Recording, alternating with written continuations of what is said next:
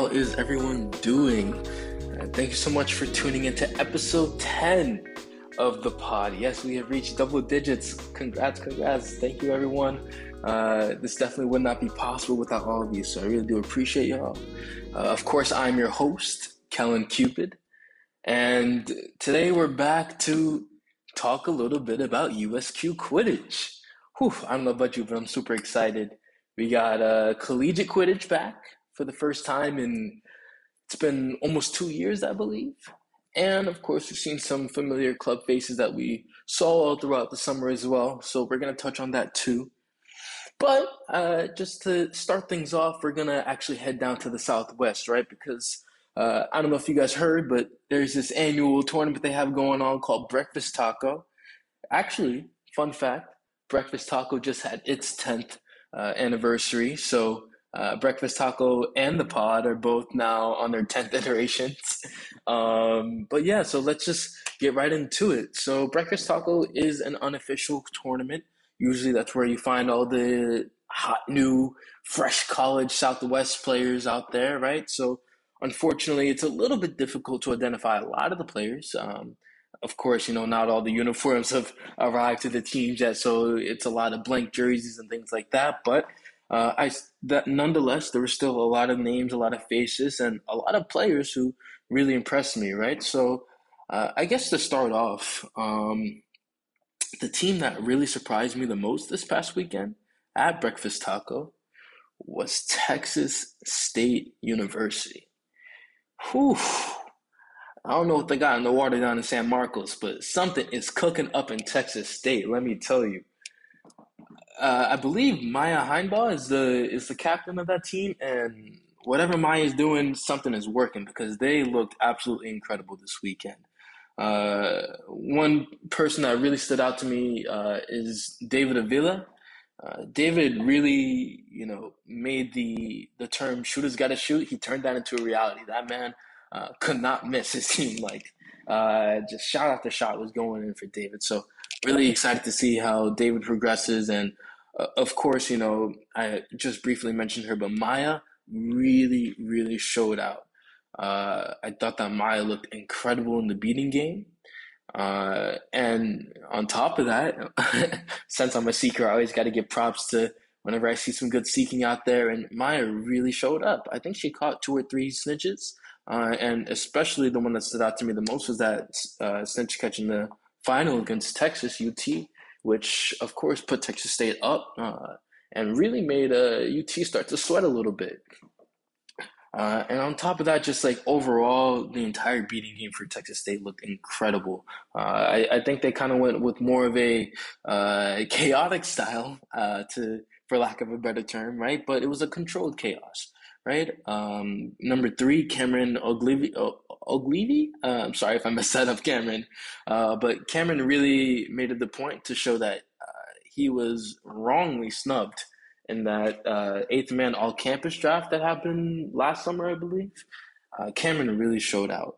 Cameron, I think, had a sequence where uh, about three or four plays in a row, he had a, a catch to regain bludger control man, that man is a is a dog. He is a certified dog, D A W G, if you know what I mean, right? Uh, but honestly, they just looked like an inc- incredibly physical team all weekend. Probably the most physical team I saw, not only at the tournament, but just out of all the collegiate games I saw all weekend.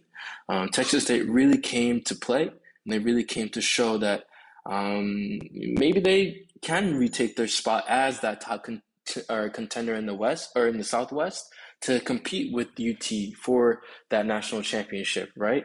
Uh, now, of course, I said with the caveat, we got to see how UTSA plays. We haven't seen them yet this season, and they are the reigning Southwest champions, right? Southwest regional champions. But as of right now, I mean, Texas State looked incredible. Now, uh, of course, Texas State ended up finishing the weekend second, uh, and that's because the, in my opinion, the best collegiate team in the country, UT. Uh, just really decided to turn it up. And of course, we all know the quality of UT, right? They're the reigning national champions. Uh, I think they won two out of the last three national championships uh, in college, at least. uh, but they really, really showed their experience this weekend. Um, of course, Jack Wayne. Honestly, I'm I'm I'm so serious right now. I think Jack Wayne is probably the best, not even beater, but player in college Quidditch right now. The way that Jack just controlled the entire game every time he stepped onto the pitch, especially in that final, it was just so incredibly impressive, right? Uh, he was just everyone on the pitch, such a different maker, difference maker. Uh, but even when Jack wasn't on the pitch, uh, there's this uh, new kid uh, let me pull up my notes real quick. I just want to make sure I get everyone's name right. But Kaiser Polson, uh, shout out to Kaiser, man. Kaiser was killing it on the pitch and off the pitch because he's also doing a little bit of commentating. Uh, and overall, all the commentating for Breakfast Taco was pretty quality, I must say. But uh, man, whenever Jack Wayne stepped off the pitch, it didn't look like UT missed a beat because Kaiser was killing it, right? Um, and it was just very impressive overall. All UT's beating, uh, but even in the Quaffle game as well, right? Uh, Casey Beavers really stepped up. Casey, hold on a second. Casey Beavers might be the most versatile player in college Quidditch because the way that um, she was able to just contribute on the Quaffle side and also the beating game, I was extremely impressed with Casey, all uh, of Breakfast Taco. Uh, Caroline Tao, you know, of course, the uh, after an impressive showing with the Austin Outlaws this summer, also looked really good. And um, I think my player to watch outside of uh, you know Josh Johnson, one of the best quaffle players in the college league, uh, one of my favorites was Davis Rowe. Davis looked incredibly impressive. I think he had a sequence where in that final where he scored maybe three or four goals and was responsible for like the first six points that UT put up whether it was through scoring himself or through an assist. Um, and just all tournament long, uh, all of UT just looked incredibly impressive, right? Um, that being said, uh, those two teams I think were just the clear cream of the crop, uh, and honestly are probably two of the best teams in the entire country in terms of collegiate Quidditch. Uh, but you know, there's two other teams there as well and I'll briefly mention them as well because, uh, like I said, it was kind of hard to get a lot of names and, and tell some of the faces through just film. Um, so I wasn't able to really give props to everyone that I would like to. But in terms of everyone that I saw, uh, one name that I do have to mention, uh, Hayden Boys, number 11 on Sam Houston State University. Incredibly strong beater. Um, I believe that Hayden played for League City this past summer, and you could tell that MLQ experience really helped Hayden out. Uh, just lots of uh, catches and, and really was able to take his space and really gave all the teams this weekend a lot of trouble. Uh, I, th- their game against UT, I think he really impressed me a lot. Uh, there was a lot of sequences, even against Texas State as well, where Hayden just kind of single handedly was really making an impact on the game. Uh, and then Sam Houston also has uh, one quaffle player, number three, uh, she looked incredible as well. Uh, there was a couple plays where uh, she just looked like no matter what the other team would do, she just couldn't go down. Just her incredible balance and, and footwork and her technique was was really impressive to me. Um, and Baylor looked really good as well. Uh, you know, very young, very uh, inexperienced, but they still held their own. You know, and I think by the time that nationals comes around or even regionals for Southwest, because I know that they're uh, regionals in Southwest is in a couple months. Uh, I'm excited to see how Baylor, you know, improves because they look like they have the potential to be a pretty, pretty physically imposing side. Um, but yeah, I, I just got to say that overall, um, Texas State really was the team that uh, stood out to me the most this past weekend. Uh, now, in terms of individual players, I think my beater of the weekend as much as I want to give it to Maya because I feel like Maya killed it, especially in the seeker game as well. I got to go to Jack Wayne. Like Jack Wayne just looked absolutely incredible, um, and it, it's more so just the fact that in that Texas State game, as soon as he came back on the pitch, you could tell there was just like a clear gap in quality uh, between the two teams, right? Uh, and then I guess in terms of quaffle players for the weekend, um, honorable mention goes to Davis Rowe, but it's got to be David Avila for me. Uh, David, just like I said, shooters got to shoot. And that man was hitting. Uh, and I'm a big fan of shot takers. Uh, but overall, you know, I really loved all the Quidditch I saw coming out of the Southwest uh, this past weekend at Breakfast Taco. Uh, and I'm really, really excited to see, you know, how this, uh, how the college scene in Southwest, you know, continues uh, all the way into next spring, next semester. Um, but of course, there was a lot more Quidditch than just Breakfast Taco this weekend. Um, I'm actually going to swing it over to up here in the Northeast. We had a little tournament of our own uh, called Oktoberfest, the Oktoberfest Invitational. And Oktoberfest actually was one of, if not the only tournaments this weekend that I believe featured any uh, interregional play. So uh, Creighton University, they actually decided to come all the way out from Nebraska out to uh, little old New Jersey, the Garden State, uh, to really show their stuff against some other teams in a different environment. And boy, did Creighton come to play. Now, uh, going into this tournament, um, of course, everyone knew about Creighton. Creighton is probably, you know, the unquestioned top two or three team, one of the top two or three teams in the in the country right now in college.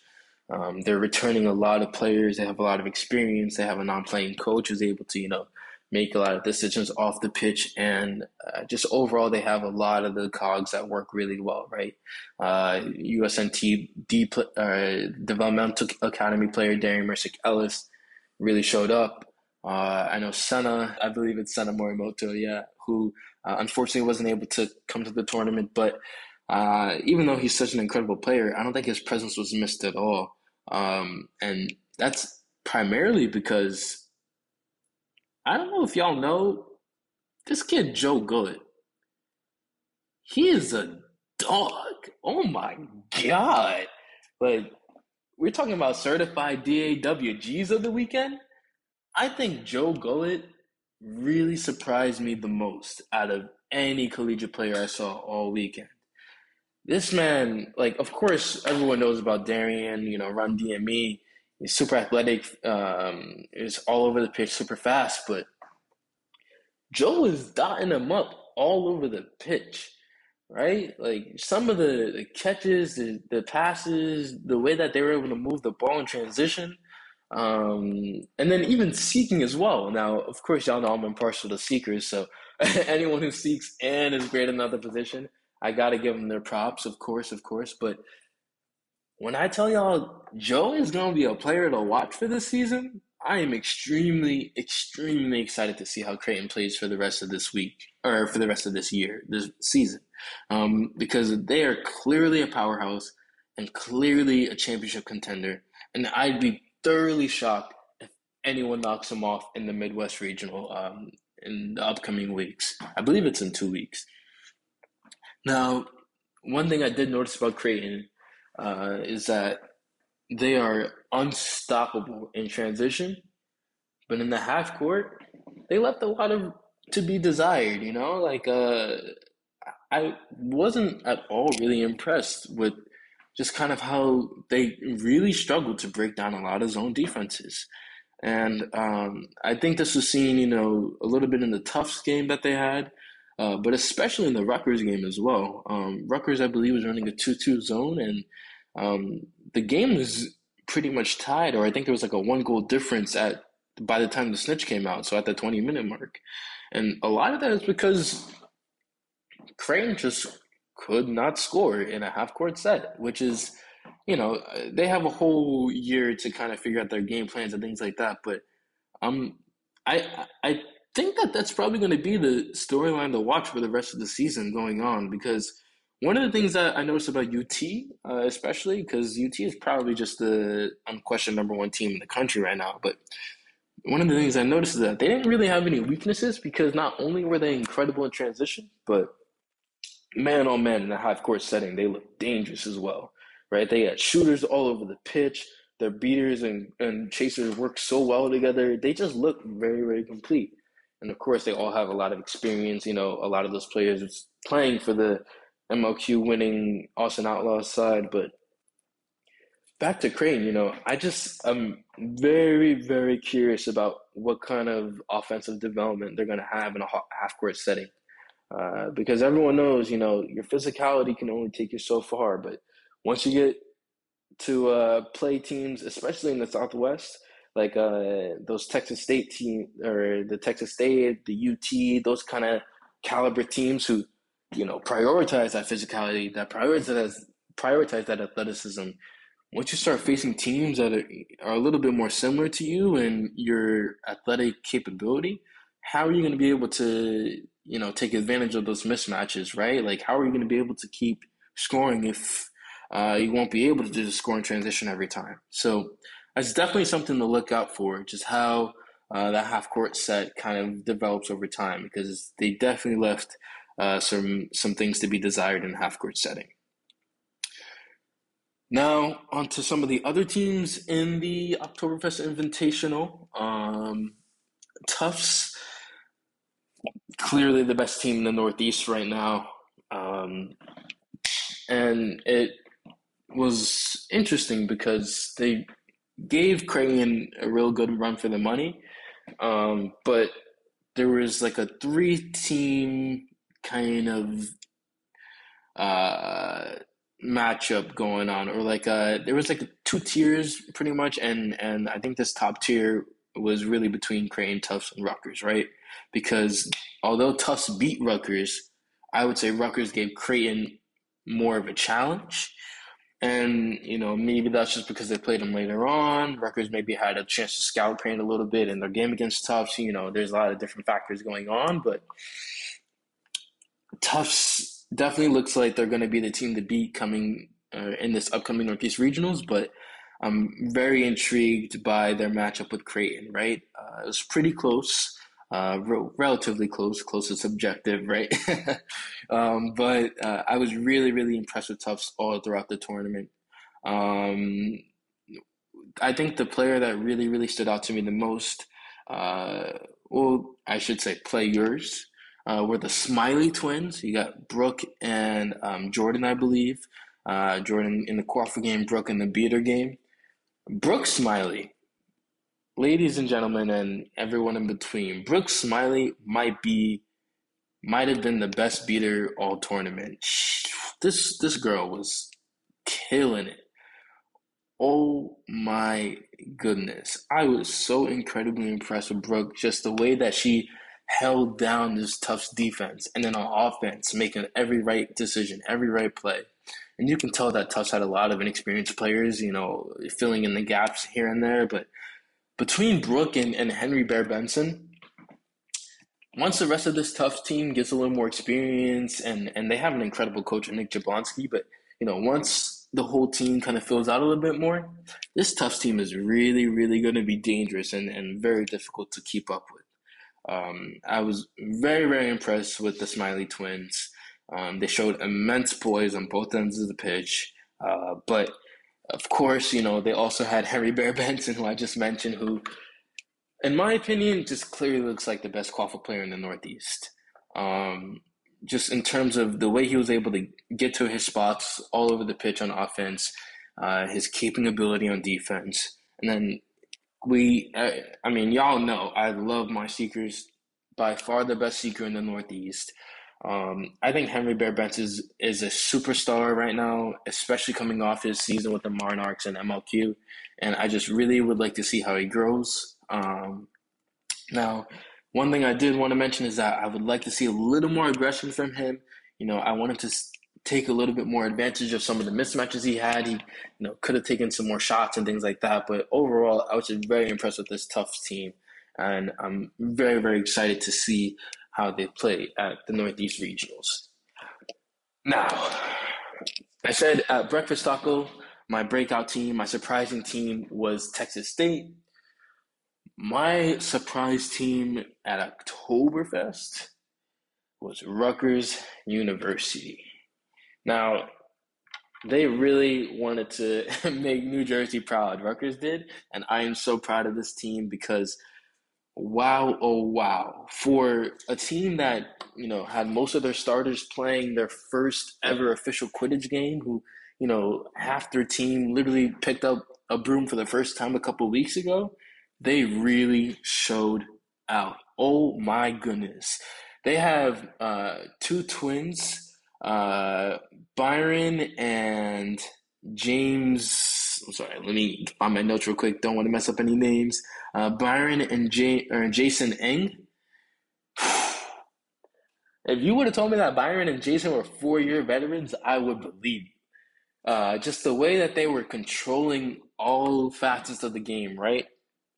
Jason dominating the beater game, uh, Byron as a, a, keeper and a chaser, just you know really distributing effectively and, and scoring as many like scoring at will pretty much.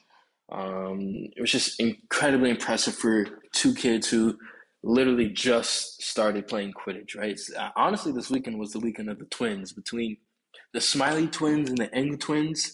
Uh, that makes Tufts and Rutgers my matchup to watch going into this Northeast Regionals. Uh, honestly, I wouldn't be surprised if that's the finals, right? Um, just the way that these team two teams played, uh, especially in their matchup against each other, I'm really, really excited to see this rematch between the two teams. Um, some other players that really, really impressed me: uh, Annika Kim, Colin Fagan. Uh, Colin is a returner, but Annika also just started Quidditch uh, a couple weeks ago. Both of those players really, really stood out. Um, Colin was beating, seeking, chasing, doing all the all the, the, positions, you know, doing everything right, and Annika was killing it as well. Uh, but overall, I was just really, really impressed uh, with this Rutgers team, right? And I mean, obviously they're very well coached. Naresh Adala, uh, my my co-GM in that eighth man all campus draft, he really knows how to coach his team. You know, brought Rutgers back from the ground up. So, uh, really, really excited to see how. Um, well, not only how you know they were able to compete with Creighton all the way up until snitch on pitch, um, but just also you know how their beaters just look so dominant all day long. Um, honestly, I thought that you know for how inexperienced they were, their beater, the Rutgers beaters showed the most composure out of any college team this weekend. Uh, and of course, you know BU was also there. BU showed incredible resilience, um, especially in that first game against Rutgers. I think they were down like eighty or ninety or something like that. Caught the snitch and you know brought it all the way back and almost ended up beating Rutgers at the end of that game. So uh, you know, I'm excited to see because we all know Rutgers has that incredible coaching core as well. You know, head coached by Harry Greenhouse, USNT, but also has some other faces, familiar faces, in on the sidelines as well. You know, all the Boston people are always going to want to help out BU. So, uh, you know, overall, the Northeast looks very, very set, very, very competitive, and I can't wait to see uh, all these college teams, um, especially with the addition of the MQC teams at regionals in two weeks. Um, yeah, so I guess for that does it for the college aspect of this of the two tournaments that I believe I had filmed for. Um, but you know, there's also some club games going on, and uh, in terms of the club side of Oktoberfest, some standout performances that I really saw that I was impressed with well, first of all, Bosnia, Bosnia and Bear Sharks, um, they're missing a few key players, but that team really came to play. Uh, and they showed out, right? So I don't know. I, I, I didn't get the memo. I, I get. I originally thought that Bosnia stood for like Boston and like NYC, you know, like New York City. Uh, but apparently, that's just it stands for New York State because that team looked like Rochester plus, right? Where the infusion of all the Rochester stars, you had the U the U of R core of Bassam Ashkar, Perry, and Steve Belitsky, um, you know, coming back, uh, playing together again after you know their dominant win against UT and well dominant's a strong word, but they won over UT in the national championship game about three or four years ago. Uh, they're all back together again, playing with you know some incredible talents like Leanne Dillman, Rachel Heald, um, Liz, uh, all these different um, players from all you know all across the East Coast. It seems like it's almost like an East Coast All Star team they got going on over here. But uh, overall, Boston just looked incredible all weekend long. Um, my beat pair of the weekend for club was probably Steve and Leanne. Uh, together, Leanne Dillman and Steve Belitsky just looked like they had no weaknesses. Um, between Steve's aggressiveness and you know his activity all over the pitch, and and Leanne's IQ and her ability to just control and anchor this team, they just looked incredible and extremely hard to beat.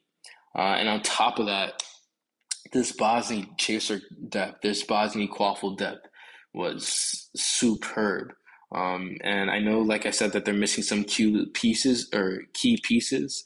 So whenever you know they get back to full strength, this is definitely going to be a team to watch. Honestly, would not be surprised to see them making an extremely deep run uh, in the springtime uh, over at Salt Lake City when Nationals comes around. Now, uh, the other team that made it to the finals, of course, is uh, everyone's favorite uh, New York City based team, the Warriors. Um, now, although that the New York Titans, I know, is not the same team as the Warriors, a lot of the familiar faces from the Titans showed up on this Warriors squad. Um, and honestly, they looked almost as dominant as the Titans did all summer long, right? Um, Rachel Ayala Silver uh, looks to have picked up right where she left off from the summer. And, you know, despite playing a majority of the beater minutes for the entire tournament, um, just looked incredibly impressive all day long, didn't really miss a step. Uh, and on top of that, you know, JC, Arencibia, and John Jackson, what a one two punch. Uh, these two are going to be extremely difficult to deal with all season long. Um, just the way that, you know, John just establishes his presence, um, an incredibly smart, quaffle player and keeper. Uh, at this point was, you know, almost scoring at will and playing lockdown defense at the hoops. Um, you know, it, it, was really demoralizing for teams to kind of have to deal with John for however many minutes and then see him sub off for JC, right? The reigning East Division MLQ MVP coming in, scoring goal after goal after goal.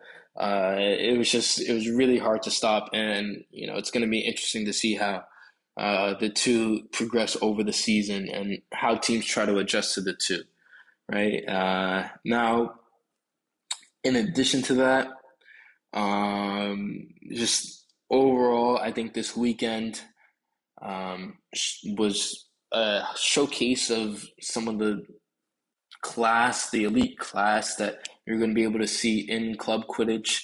Um, I would say, you know, maybe three or four of the best five seekers in the entire country for club Quidditch were all in attendance uh, this past weekend. Um, because, you know, save for Josh Andrews, who clearly is an elite seeker, um, caught two snitches in, you know, the finals at the MLQ championship. Um, so, say for Josh Andrews, uh, you had, of course, myself, um, Tyler Beckman, uh, and even Ryan Davis as well, who led the league or led MLQ uh, regular season and snitch catches.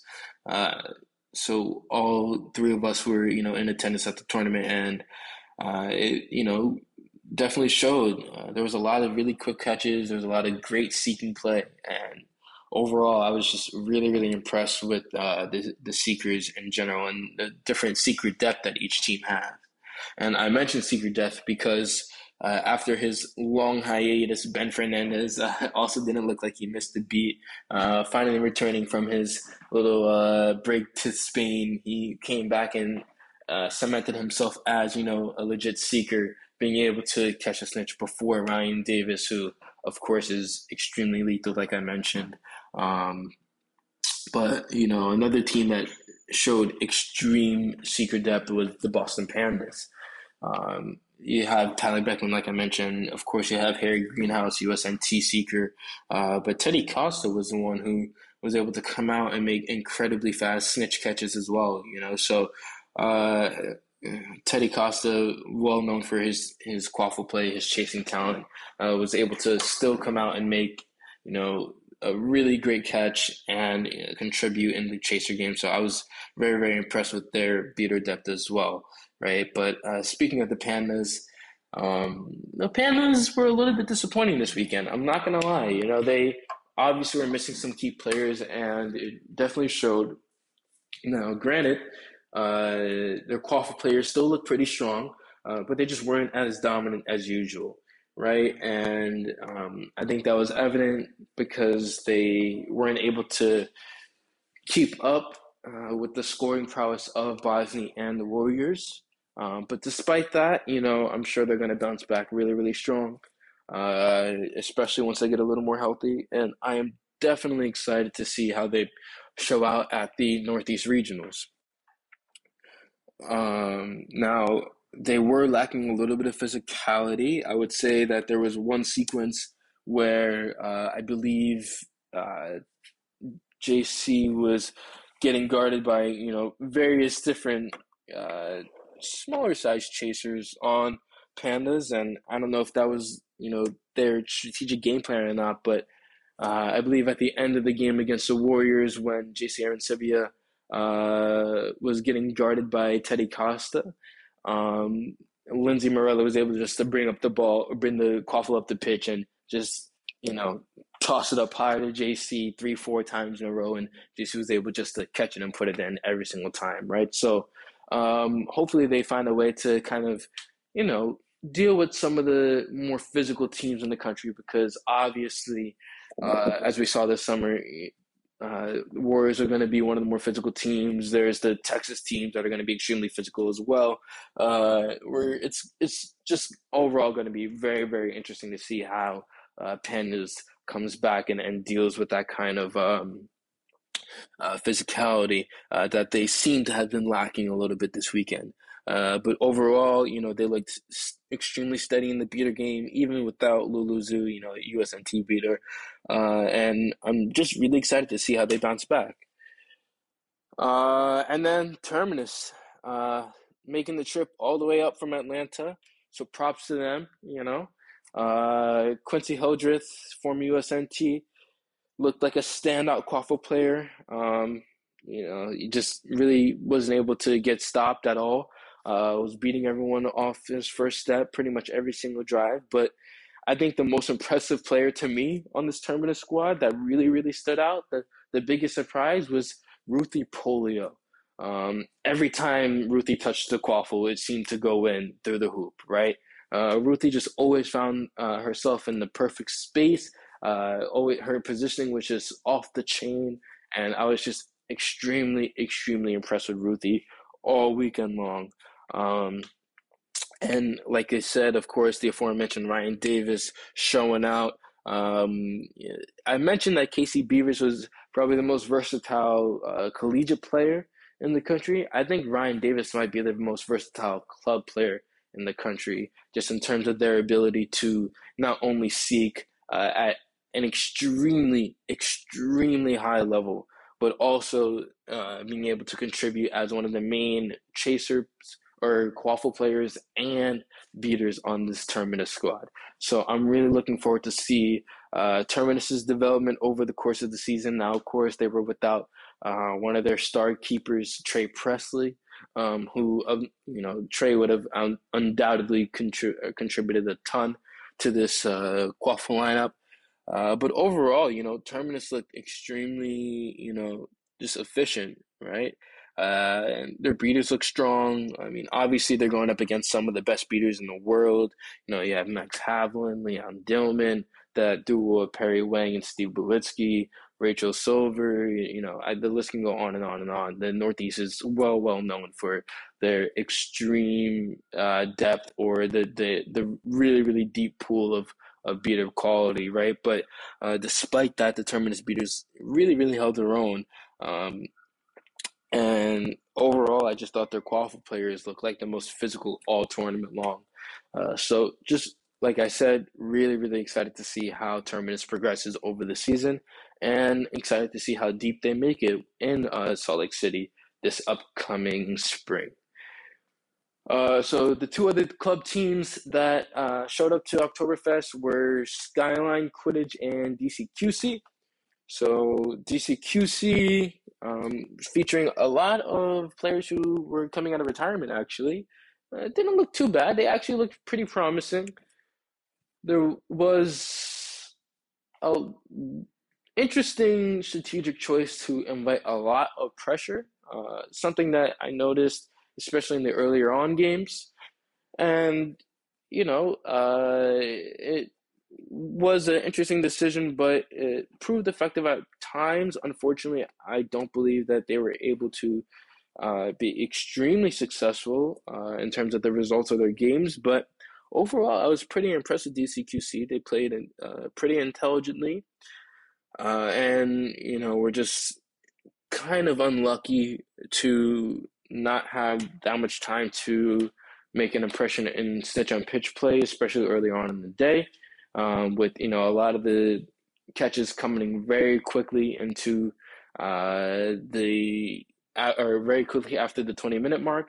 But that was just in general uh, a constant problem that the club games were kind of having, right? Uh, a lot of the seekers today really, really showed their, or I'm sorry, not today. a lot of the seekers this past weekend uh, really, really show their quality. So um, there wasn't a lot of spacing uh, available, which you know might have helped out DCQC a little bit. But overall, you know, pretty impressed with DCQC. And uh, if you know the whole team stays together, they could definitely, definitely make some waves once they you know refamiliarize themselves all together. Because this was like a, uh, it was kind of like a, a, generational team, like a all uh, DCQC team. You know, they had different players, some of the best players from various iterations of the squad, all coming together at once. So you know, once they play together a little bit more, they could definitely uh, make some noise uh, at other various tournaments throughout the season, right? And of course, Skyline, um, Skyline Quidditch, making their first official appearance at a Quidditch tournament, also pretty impressive as well. Um, and despite you know the routing that uh, Bosnia the Bosnia just kind of laid the smackdown on Skyline to you know start the day off, but the way that Skyline responded, I thought was extremely admirable. Um, Skyline really gave Terminus a, a huge fight, um, keeping that game extremely close up until around snitch on pitch time. Um, and overall, just their beaters looked very, very good. Their quaffle game seemed extremely resilient, uh, sometimes scoring after getting tackled one, two, even three times. Um, so very, very impressed with Skyline. I think Skyline has so much potential to grow. Uh, and like I said, this is literally their first official tournament together. So I'm sure as they play more and more together, they will really be a team that strikes fear in you know some teams' hearts. Uh, so I think that is it for all of the Quidditch that was played this past weekend that has film available.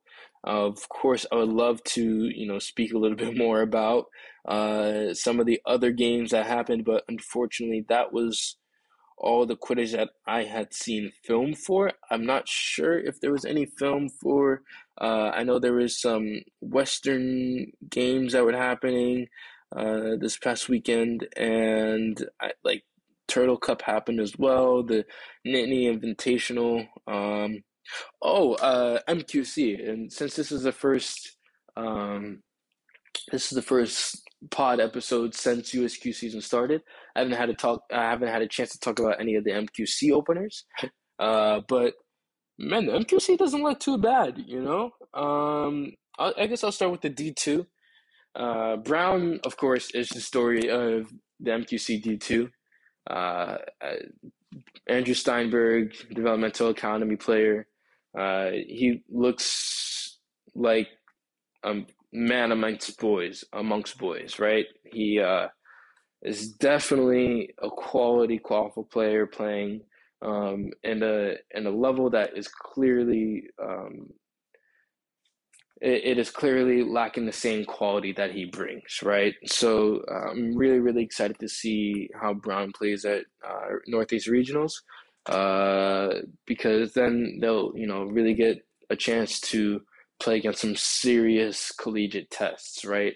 Um, they'll get a chance to play against the likes of uh, you know, Rutgers and others like that who uh, potentially might offer different challenges than the teams uh, that are currently in the D2 of the MQC.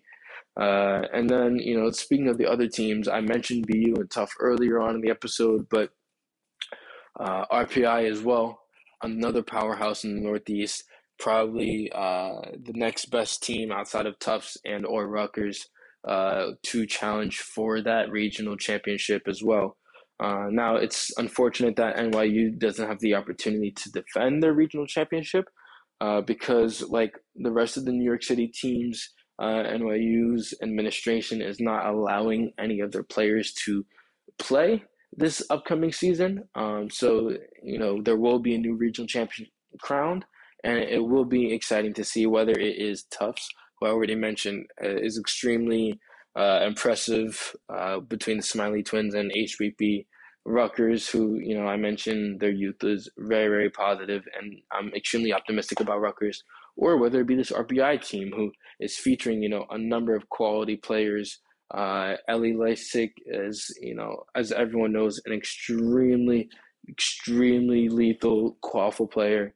Um, one of the best chasers, if not the best chaser in collegiate Quidditch, or at least in the Northeast and you also have um, one of my uh, one of my sleeper picks uh, for potentially a standout player at Northeast Regional, Mason DeBuff, who Mason was on the Titans practice team this past summer and really, really grew so much. Um, so I'm extremely excited to see this RPI team and uh, cannot wait to uh, see how this Northeast Regionals turns out. Um, but yeah, so overall, great weekend of Quidditch. Cannot wait to see some more. Um, I know Northeast Regionals is coming up in two weeks. Uh, Great Lakes and Midwest Regionals is also coming up near the end of this month as well. Uh, and the Mid Atlantic, I think, is just after that. So the next couple of weeks, we have some really, really great Quidditch coming up. And then even in the spring as well, you know, that's when the West and the Southwest start to pop out a little bit more as well. So this is going to be an extremely exciting season, especially in college where we're still seeing, you know, the separation between the experienced and the inexperienced, and we're seeing how they, you know, mesh together. Uh, obviously, you know, there's the gap isn't as big as we thought it was going to be. Um, you know, with Rutgers almost keeping up with Creighton, for example, a team who is mostly all first time players versus a team who has some, you know, established stars. Um, so it's definitely going to be interesting to see in every region how all these teams kind of progress. But uh, all in all, that is all that I have for y'all today. Um, so before I, you know, end out it or get out of here, quick shout out to some of the people that make this podcast possible because this is the 10th episode. So I do need to make sure that people get their props. First of all, Ian Skura, of course. Um, shout out to Ian for you know producing and editing every single episode. There would be no pod without Ian Skura. Uh, and definitely give the beat a quick check out if you haven't already with Ian and Emily Hickmont. Um, those are some really really cool episodes. Um, and then also shout out to Christina Guckes, you know, for the incredible intro and outro music that y'all hear every single episode. Uh, but nonetheless, Thank you, everyone, again for tuning in to episode 10 of the pod. And I will see you next time to talk about more Quidditch. Peace.